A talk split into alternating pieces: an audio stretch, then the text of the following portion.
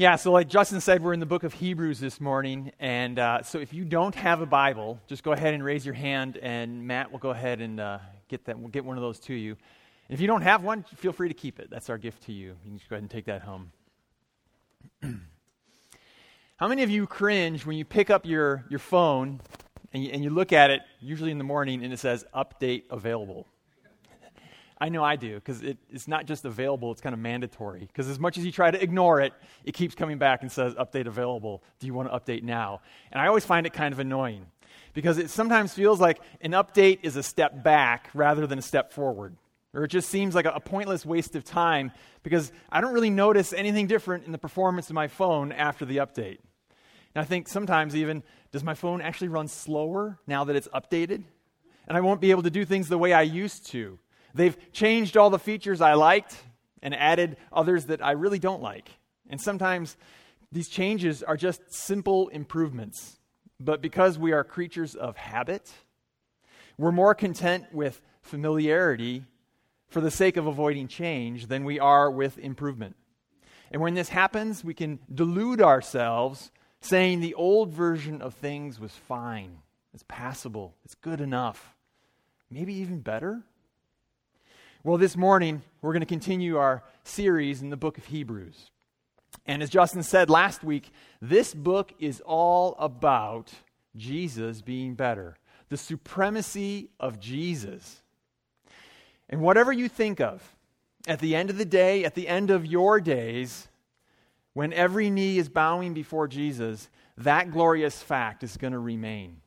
Jesus is better. To the Jews to which Hebrews was written, they were wrestling in the same way that, that we can sometimes wrestle. They had, you know, two kind of opposing ideas. You know, they got an update on their faith and they were torn. They were torn between these two things a lifetime of practice and ritual and the saving message of the gospel. A struggle between that which they were comfortable with and the understanding that the gospel message is, is better than the law. For the Jewish converts of the book of Hebrews, the old way still had a lot of appeal. It was familiar, it's what they knew. And they needed to be shown that their law, that old way, did not have the power and the appeal of Jesus. But rather, that law, that old way, it pointed to Jesus. It was not there to save them, it was there to point to Jesus. And so the author of Hebrews goes to great lengths to show over and over and over again that Jesus is better. So let's go ahead and zoom in on one aspect of that misunderstanding that these uh, Jewish converts had. They needed to be shown that Jesus was God and that he was superior to the angels. Our focus is on Hebrews 1 4 through 14, which reads Having become, and this is speaking about Jesus being one with God and sitting at the right hand of the Father, having become as much superior to the angels as the name he has inherited is more excellent than theirs. For to which of the angels did God ever say, You are my son, today I have begotten you? Or again, I will be to him a father, and he shall be to me a son. And again, when he brings the firstborn into the world, he says, Let all God's angels worship him. Of the angels, he says, He makes his angels winds, his ministers a flame of fire.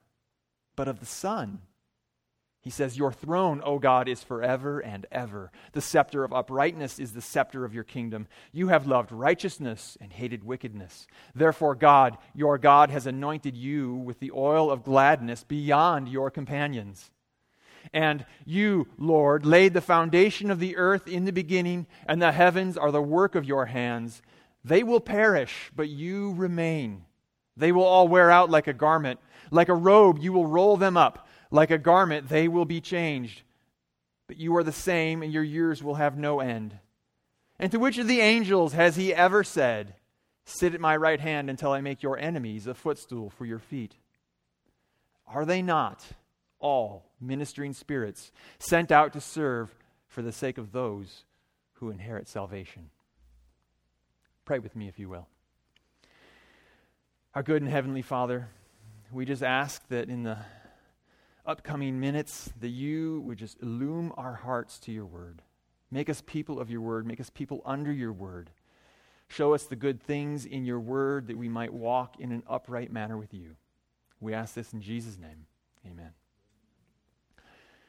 So, looking at this, uh, just kind of structurally, verse 4 states the premise of the author's argument the degree to which Jesus is better, he's superior than the angels. And then the next 10 verses are his supporting arguments for verse 4. And it seems that the Jewish converts were in danger because they were thinking that the angels were on the same level as Jesus. You know, by elevating their view of angels, they were actually minimizing their view of the greatness of Christ. Let me say that again. By elevating the view of angels, they were minimizing their view of the greatness of Christ. So this put them in danger of drifting, drifting from the truth of the gospel. And no matter what you can think of in terms of dangers in the Christian walk, drifting has to be one of the most dangerous things for a Christian. You know, this is like if you've ever been on a boat on a lake and, and, you're fishing and you're in the middle of the lake or something and you're, you're talking with your friends and you're not really paying attention and the boat is not anchored and it's warm and the, the waves are lapping up against the boat and it's just very relaxing. But you do that long enough and you look up and suddenly you can be all the way across the lake and you didn't even notice it happening. And so, for a Christian, drifting isn't this sudden, all of a sudden thing happening. It's a, it's a slow, non alarming process, it's gradual. It's little compromises here and there that lead to bigger compromises that can leave you unequipped and unable to recognize a false gospel. And so, while we may not necessarily be in danger because of our understanding about angels or the Mosaic law, there is a very real and present danger to Christians, to us, to sojourn. There's a real danger in drifting because of everything in our lives. If something else is there and it's looking a little bit better than Jesus, it can cause you to drift. And so, for us this morning, we're going to look at this passage using the old traditional wedding rhyme something old, something new, something borrowed, something blue. I know, cheesy. this wedding rhyme is, is said to represent the things that a bride needs for a successful marriage.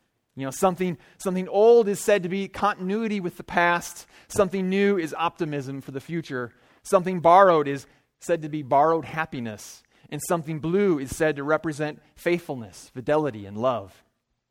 And so, with no small amount of poetic license, this will be our, our points for this morning.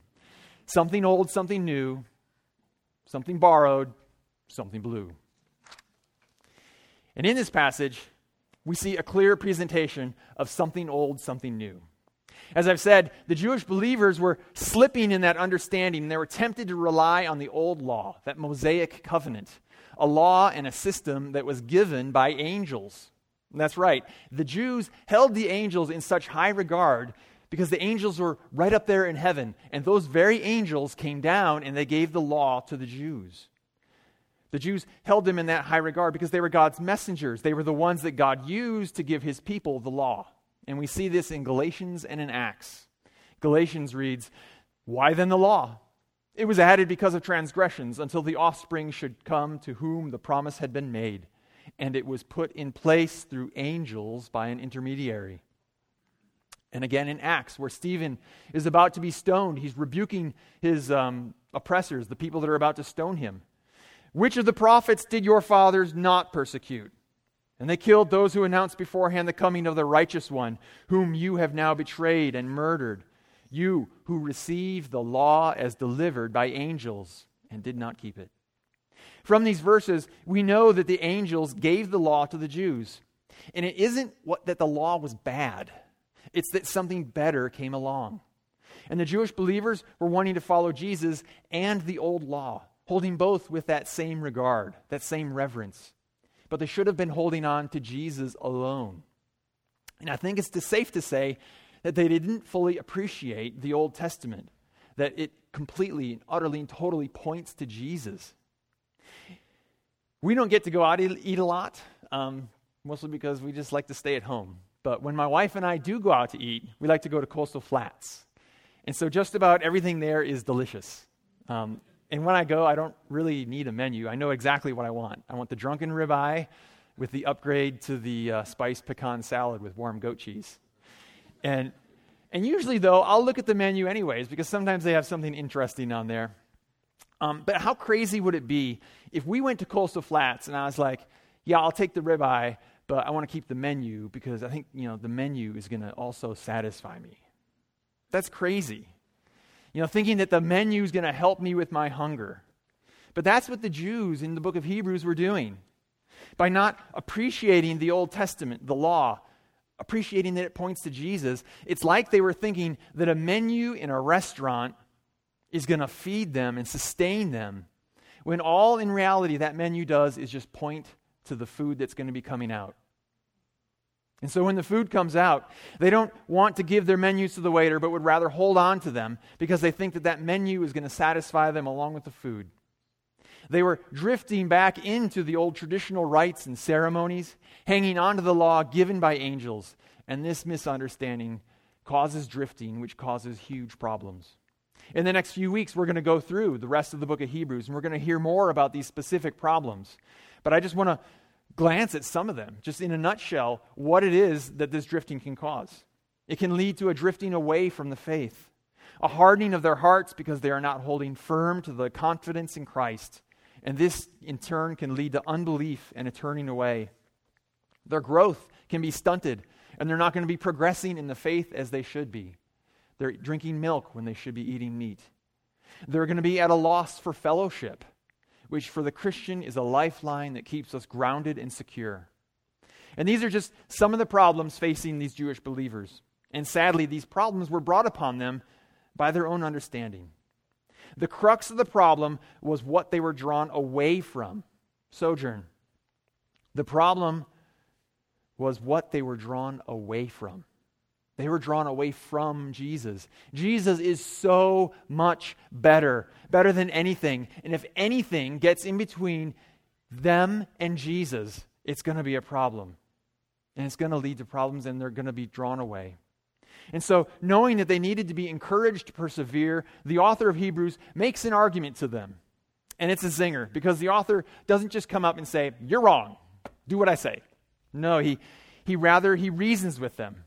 He uses the Old Testament to prove his point. He's using that which they venerate to prove his point. If you do a word count of this text and determine how many of the words come from direct quotes from the Old Testament, 70% of this, 70% is from the Old Testament. And the author of Hebrews saw Jesus not just in the Old Testament time or the New Testament times, but on the pages of the Old Testament as well.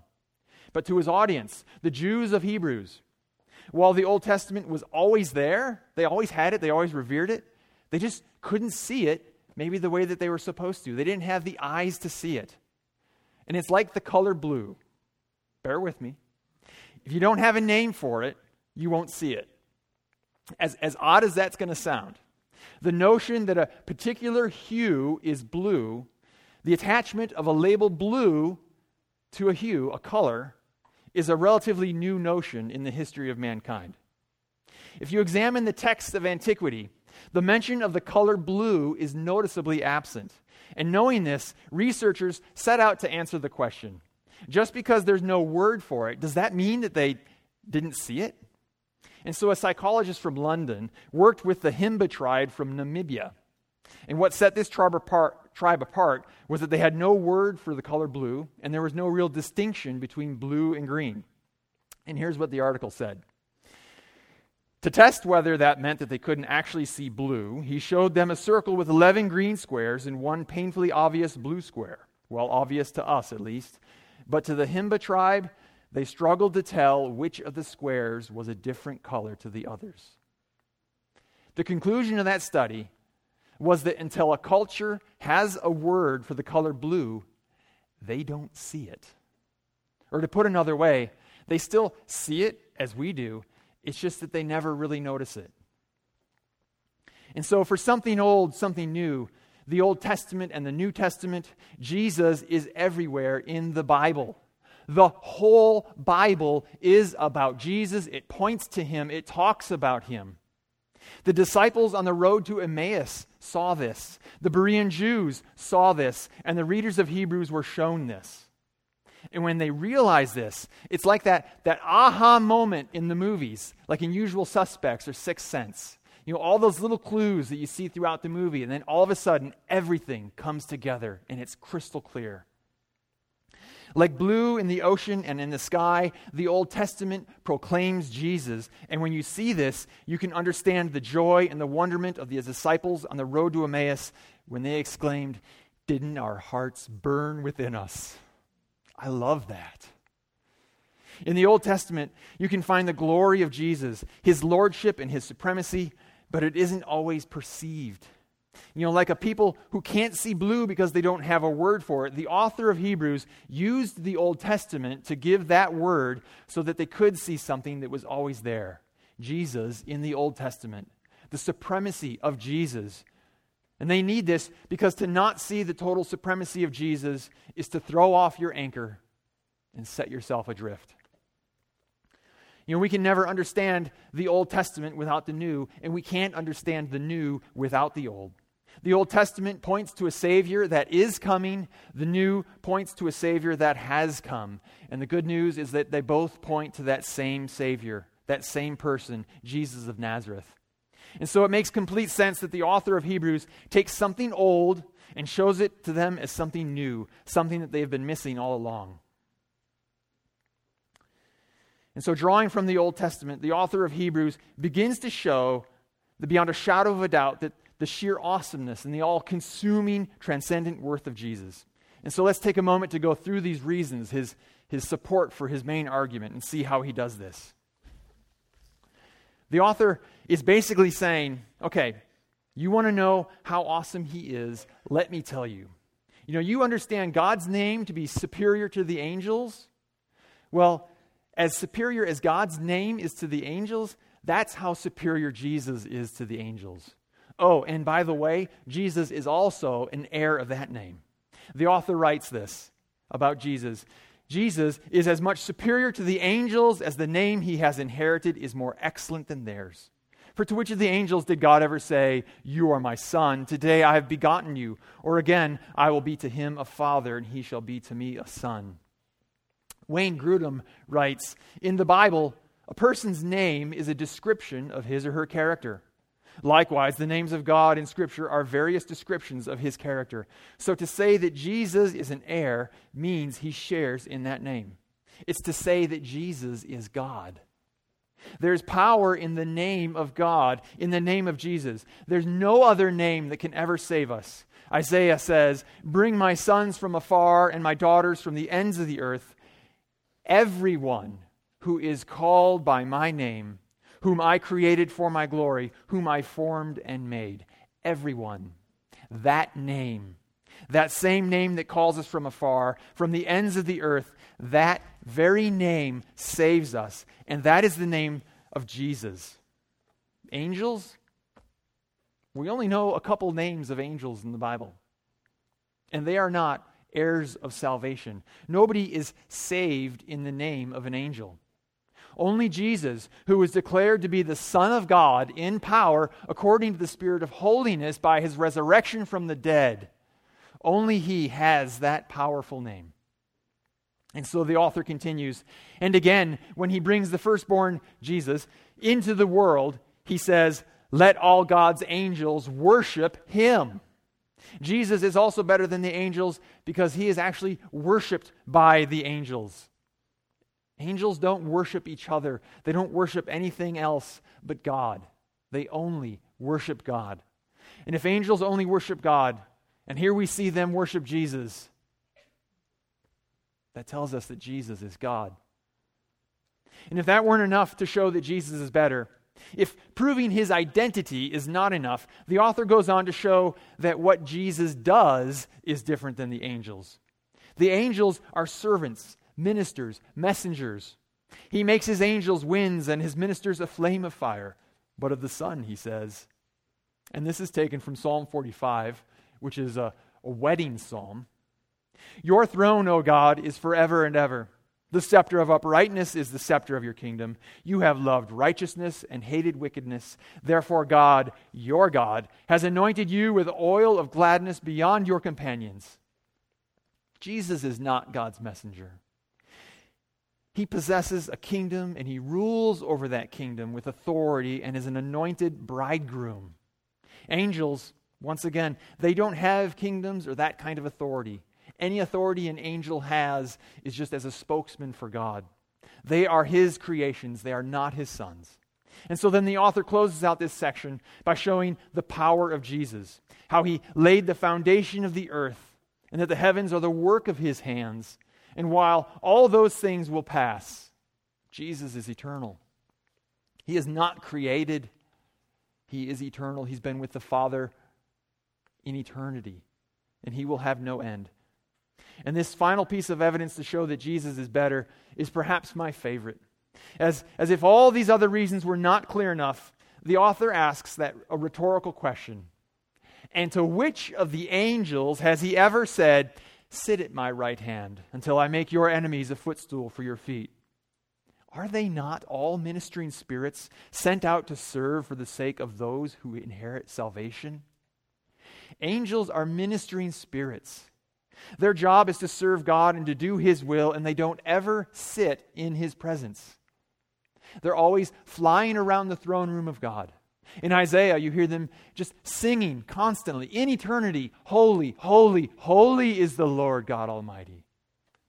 But Jesus, Jesus sits, he reclines at the right hand of the Father. The highest honor a king could bestow was to allow you to sit at his right hand and this is saying Jesus has the highest honor in heaven. These verses all make much of Jesus. And so to think that Jesus is just a get out of hell ticket or a nice guy that makes things better is to completely miss the point of the Old and the New Testaments. Jesus, this Jesus of Nazareth is God. This Jesus was create, has created the world and the universe. And everything that has been created, was created, will be created, is sustained and upheld by and through him. This Jesus, fully God and fully man, this Jesus died a horrible death.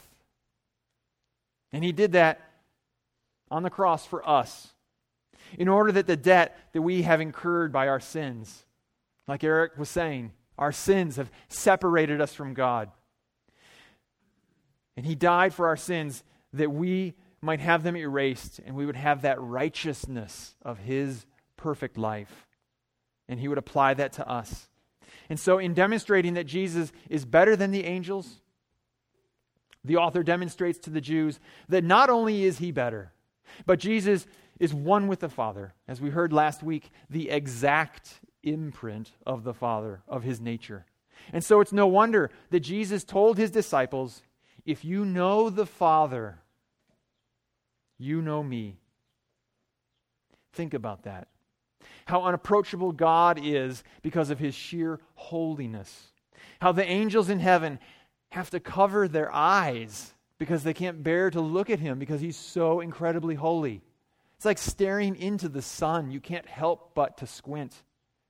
But because we can know Jesus, we can know God we can know our Heavenly Father.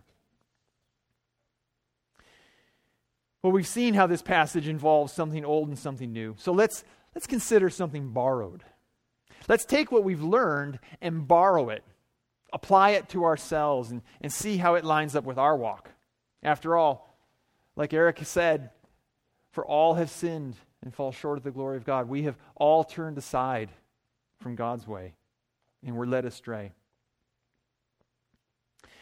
I remember in the late 80s and uh, early 90s, there was a time when it seemed like angels were almost a fad. You know, Touched by an Angel was a popular TV series, and they had all these books in the bookstores Christian bookstores, regular bookstores. Everybody had tons of books about angels. And some of the books were theologically sound, some were questionable, and some were just out and out heresy. And while it isn't wrong to read about angels and to find them interesting, the danger the danger is when they become more important, more interesting than Jesus. I mean, what would it say about a systematic theology book where the section on the personhood and the work of Jesus is a couple pages long, but two thirds of the book is taking up talking about angels? It wouldn't be a good sign. And so, while today we may not necessarily struggle in revering angels, but we can revere other things other than Jesus. You and I have wandering hearts, drawn to plenty of pretty shiny things, comfortable things, things that we're familiar with, things that don't make us stretch, make us feel uncomfortable, things that draw us away and lull us to a dullness of spirit, away from the truth, away from Jesus, the giver of truth. Oh, we're okay as long as those things that we love are going down the same path as Jesus, running parallel with Him. But what happens when that thing that I love goes away from Jesus and those paths diverge? Where do you go to? Do you stay with Jesus? Or do you, do you drift with that thing as you've cut anchor from Jesus and you're lulled into that sense of security that you're not really aware is happening? There's a danger for us as believers if we venerate anything more than Jesus. Some of us have been in the faith a long time, and it just seems like such a long walk. This life, it's tiring. And we can cognitively affirm the gospel and the truth of the Bible. But Jesus just seems so far away. He seems at the end of our life, and we have many more years to go. So maybe it's okay to relax a little, let our guard down, get comfortable, not pursue Him as we should, because after all, it is going to be a long time until I have to meet Him. I have time to get ready. Or maybe we have the opposite. Maybe we are young in our faith and we have professed that we love Jesus and we are following him and walking with him, but the former way of our living is still our current way of living. We still would say that our lives and our hearts are with Jesus, but we can't help but to try and straddle that fence and have the world and Jesus too. In both of these cases, we have moved Jesus from central and essential to optional and peripheral. We've cut our anchor and set ourselves adrift. As part of the elder process, we were uh, asked to go through a series of questions that poke and prod on our lives to help us see areas where Jesus may not be better. And I'd be lying if I said that it was an awesome process. It's, it really causes you to examine your heart and just to cry out with Paul in Romans What wicked man am I? What hope do I have? Well, you have Jesus. And for me, I've noticed a strong inclination towards the certain, the, the concrete, you know, knowing everything that's going to happen, you know, having my finger on the ball. And I don't like the thought of not kind of being aware of the future, not necessarily even having a job or, or, ha- or, not having a roof over my head or not being prepared for the future. I want to be on the, in the know so that I can prepare. And so I need to be on guard. I need to watch my life so that Jesus will always be better than all those things, better than my need to have certainty in life. So that when those paths diverge, I'm going to stick with Jesus. Because if I don't think that way, if I think I'll take Jesus as long as I can be comfortable, as long as I can be certain, I'm okay with Jesus. If I think that, the G in my God goes from uppercase G to lowercase g. And his son isn't going to be any better. I'll have set myself adrift. So take a moment Ask yourself, what is it in my life? What are those things that I, I'm really comfortable with? That even though I'm, I'm walking in line with Jesus, what are those things that I'm really comfortable with that if my path diverged from Jesus, what are those things that might tempt me to cut anchor from Jesus?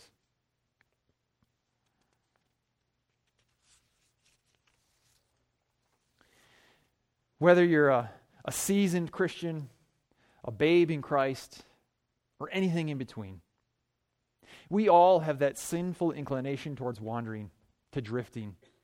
And to fight this, we have to guard our walk. As it says in Ephesians 5 Look carefully then how you walk, not as unwise, but as wise, making the best use of time because the days are evil. Just because you start off walking safely, it doesn't mean that you're going to continue to walk safely. You have to guard your walk and be mindful of where you trod. I was on the, uh, the track team in college. It was, it was a very small college, so I was actually able to make the team, which was a, a good thing, and I enjoyed myself. But I always remember it was probably the most embarrassing moment in, in my athletic college career. My other sermon was the most embarrassing moment in my high school athletic career, so we'll just continue with the theme.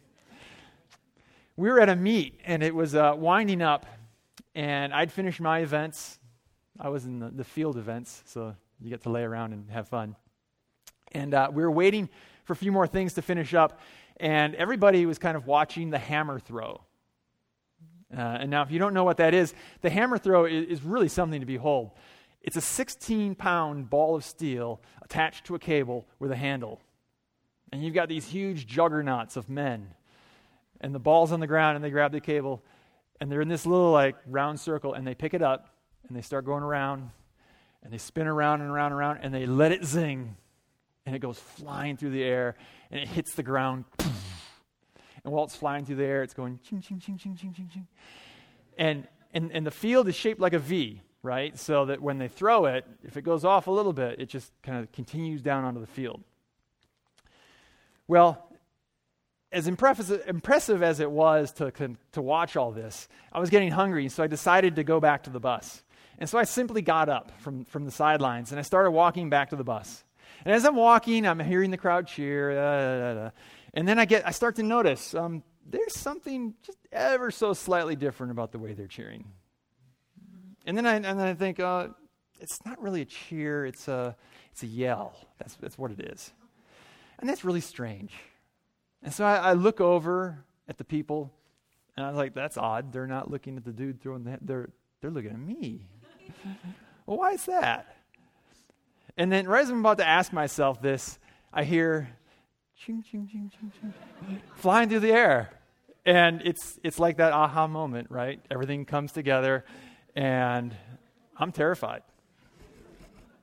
And I'm thinking, oh my gosh, is it better to run towards it and get hit in the face or run away and get hit from behind? And I could really die. and, and so, just in a, in a spurt of adrenaline, I just took off running. And it landed like 15 yards behind me. And I didn't stop, I just kept going because it was so embarrassing. But I wasn't paying attention to my walk. And it nearly cost me my life. I started out fine. You know, I was on the sidelines, I was fine. But I wasn't paying attention to where I walked. I was too hungry for something else. And I walked right into danger without realizing it. We all need to constantly affirm the lordship and superiority of Jesus Christ. We need to look down and see that we are firmly planted in the gospel, firmly abiding and walking and standing in his truth. And we can't do that alone. We cannot do that alone. We need others in our lives to walk with us, to be able to correct us, to encourage us to keep from straying off that path of, of safety into danger. And it wasn't bad for me to want to go to the bus to eat, but the path that I took was wrong. These Jewish believers thought that they were seeking God the right way, but they were going about it wrong. It wasn't like they knew Jesus was better and they just chose to embrace the law. They had good intentions, but they were wrong. I can be as sincere as possible, but, but if I'm mistaken, I am sincerely mistaken. If we don't check our walk that Jesus is better than anything, if we don't have others in our lives to walk with us in that, it becomes too easy to drift from the gospel, drift from the truth. If we don't think much of Jesus, if Jesus is just some abstract guy we prayed to so we wouldn't go to hell, but other than that, we have no relationship with him or his church, we can expect the same problems that face these Jewish believers. We can expect to drift from the truth, to harden our hearts, to be drawn away from the shiny things of this world, the cares of this world. We can expect to think little of his bride, the church, and of fellowship. And we will see little reason or passion for sharing our faith. We talk about that which we are passionate about. And if Jesus is not first in our hearts, he will not be on our lips. This is all well and good, you may say. I get that. Yeah. You're, you're saying to yourself, I get that. Yes, Jesus is better, but he doesn't always feel better. You know, you, you may be saying that this is just some sort of quick fix cliche. You may be saying, How do I say Jesus is better when I'm sick of being sick and there's foods that I want to eat and I just can't eat them and I just want to have a normal meal? Or I have ongoing conflict in my life and bitterness is the new normal.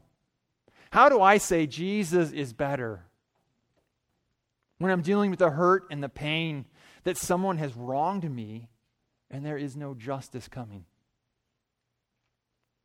Whatever it is in your life,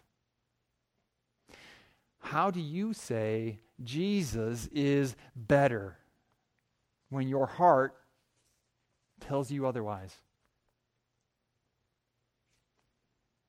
It's safe to say we've all been there. That's one of the reasons why fellowship is so, so important. So that when you, you're there in that moment, in that spot where your heart is causing you to drift, someone in your life can speak truth to you, throw you that life saving line Jesus is better. Here's why. Come with me. Let me show you. Friends, let's keep believing that Jesus is better. Let's keep telling each other that Jesus is better because he is. Our hearts are going to lead us astray, but God's word rings true at all times. God's word tells us that no eye has seen or ear heard, nor heart of man imagined what God has prepared for those who love him. I don't know about you, but I can imagine heaven being pretty awesome. But it's just unbelievable to me that this verse is telling me, as much as I can imagine it being awesome, that's nothing. That's what awaits us. That's the hope that we have. And it's found only in and through Jesus. I think one of the reasons we don't make much of Jesus is because we go out into this world, we go about our lives, we're hungry. And we don't fill ourselves up on Christ. And so we go out into this world and everything looks so appetizing. We fill up on distractions and we lose our appetite for Christ.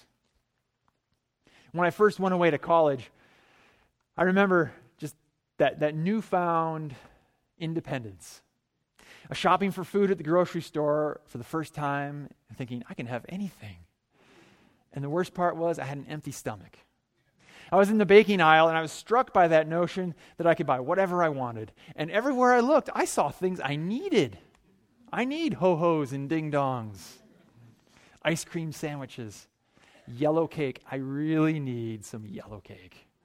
And so when I got home to my apartment, I mixed up the cake batter and I thought, you know, my mom only ever let me lick the beaters. I'm going to take this a step further. So I thought I'd just take a little drink of the batter. Well, suffice it to say, I had a little too much batter. And, and the cake turned out like all lopsided because some of the batter was missing. Uh, and I'd had my fill, and I couldn't really tell you how it tasted because it was a long time before I had yellow cake. But had I been better prepared to shop, had I eaten something beforehand, I wouldn't have bought all that stuff that I did. I wouldn't have filled myself up on something that was going to make me sick. And all of these things certainly wouldn't have had the appeal that they did at that time. But when our hearts are not filling up on Jesus, they are filling up on something else. And if it isn't Jesus, it isn't good for your heart. It's that simple. Not Jesus, not good.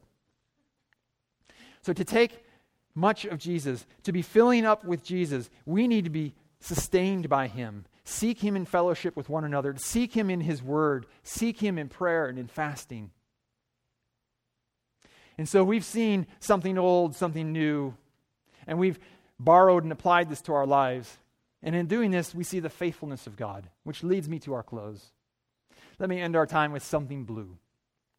That rhyme, something old, something new, something borrowed, something blue, like I said, it refers to the things that a bride is supposed to have to have a successful marriage. Something old is continuity.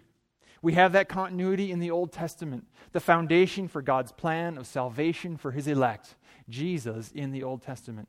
And we have something new is optimism for the future.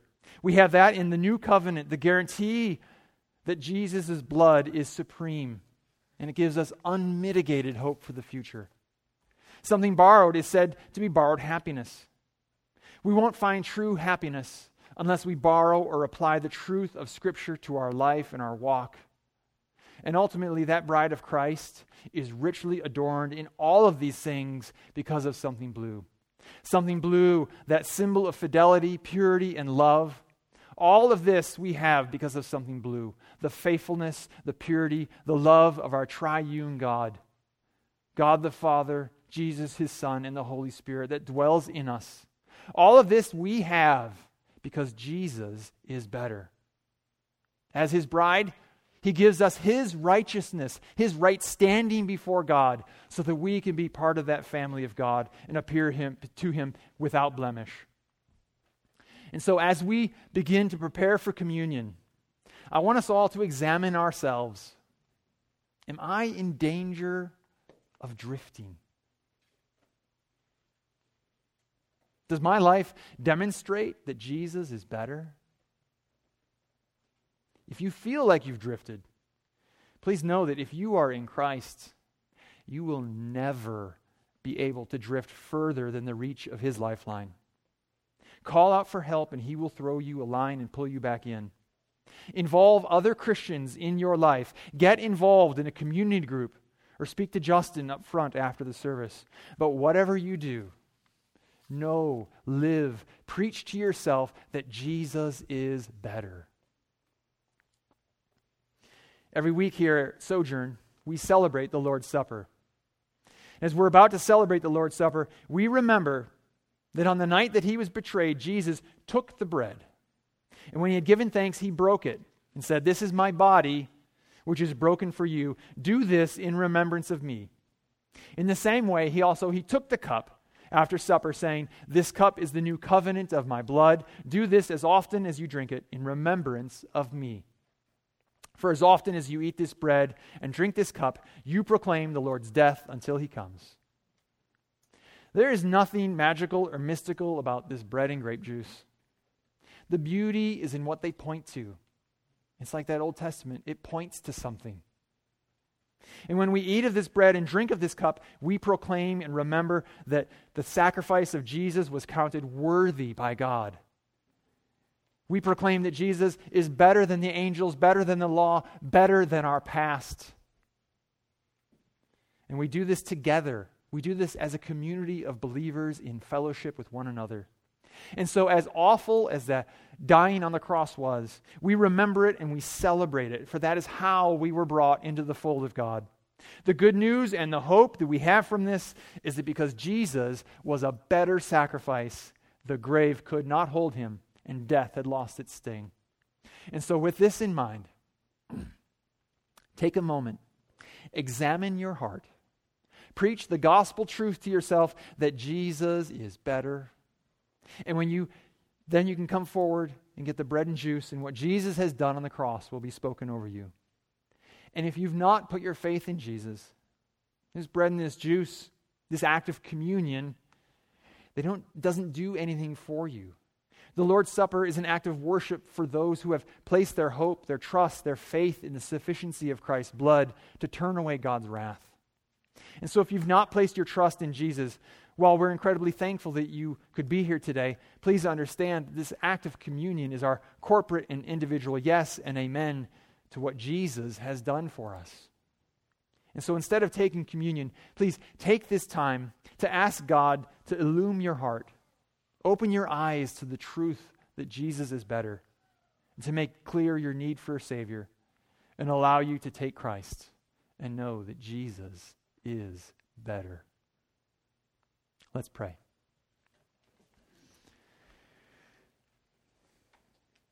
God, God in heaven, we thank you, Lord, for your word, for your Son, for the way that you have used all of these things in all of history to point to the absolute supremacy of Jesus, to point to yourself, to draw a people that did not know you to know you, to draw sheep that are astray to the great shepherd. Father, I pray that in the days and weeks to come that you would press mightily upon our hearts, turn hearts of stones to hearts of flesh that would know that you are better in all circumstances, that would embrace you at all times and in all things and walk on the path of righteousness. Father, I pray that as a church community, we would live and walk with one another in such a palpable way that encourages one another and says to the world, What do they have? I want what they have because it seems better. We ask this now in Jesus' name, the better name. Amen.